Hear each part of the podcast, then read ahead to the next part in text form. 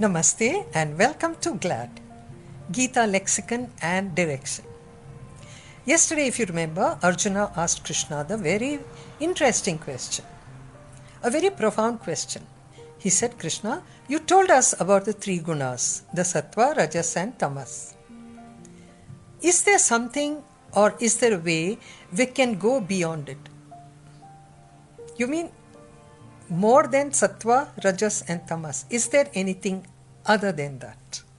Or if there is, what is the conduct of the person who has gone beyond these three gunas? Wow, does that mean is there a fourth guna?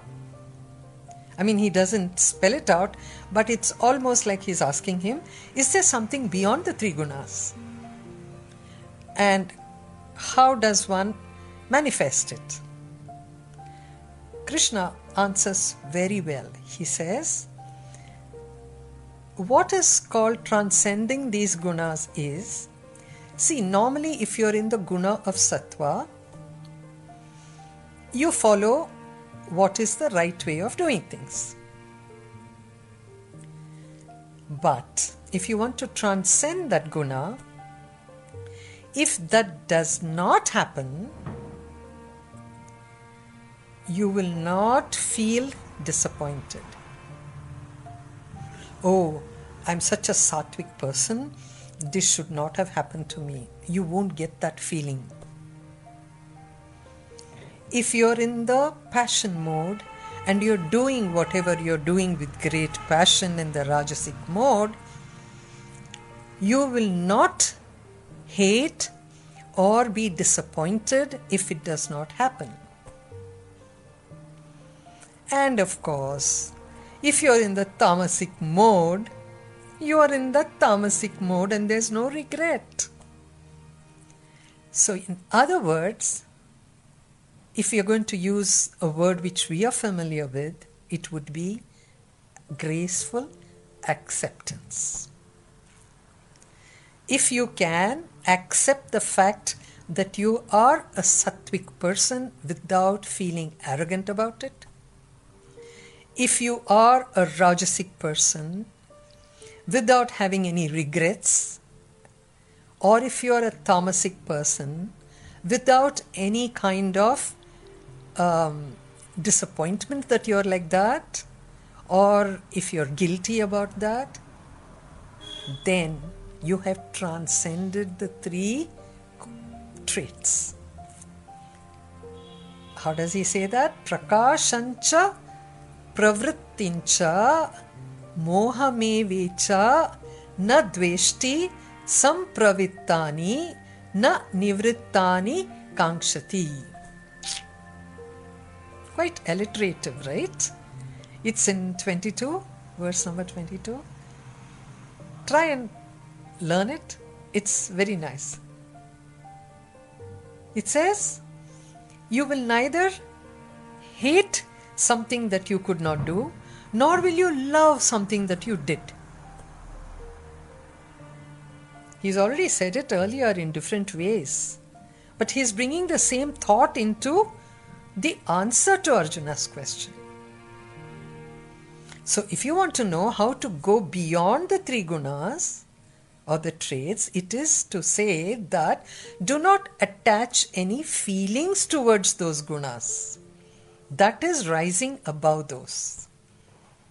Don't be holier than thou because you're sattvic. Don't be arrogant because you're an achiever in the Rajasic mode.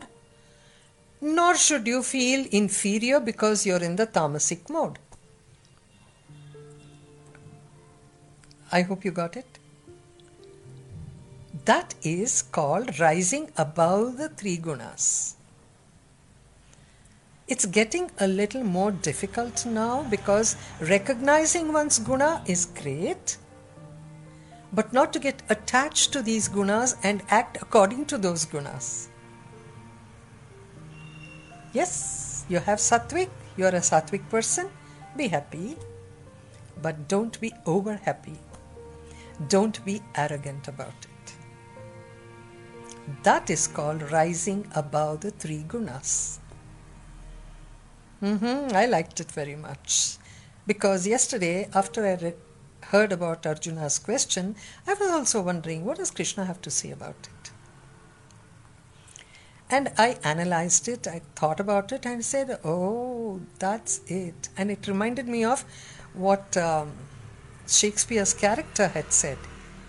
He says, "Just because thou art a Puritan, don't you think there shall be no cakes and ale?" Like this Sochcast? Tune in for more with the Sochcast app from the Google Play Store. In one of his plays, that's one of his characters who says that, which means just because you're a sattvic person, don't expect the whole world to be sattva. I am sattvic, therefore you should be sattvic. No, you should go beyond that. Same thing applies to Rajasic and Tamasic. You like it? Yes. Tomorrow he has something even nicer say, to say something. I'll share it with you tomorrow. I hope you all had a great Diwali. Of course, firecrackers crackers have been banned, but I can still hear dub dub dub dub near my house. But it's okay, it's only once a year. Chalega. We need to do this once in a while just to feel a little good about ourselves. Don't have to be so sattvic that we say no, no to everything. God has made this world for us to enjoy. Let's enjoy it as we can. Okay? So, enjoy, and we'll meet again tomorrow for the next part of it. Namaste.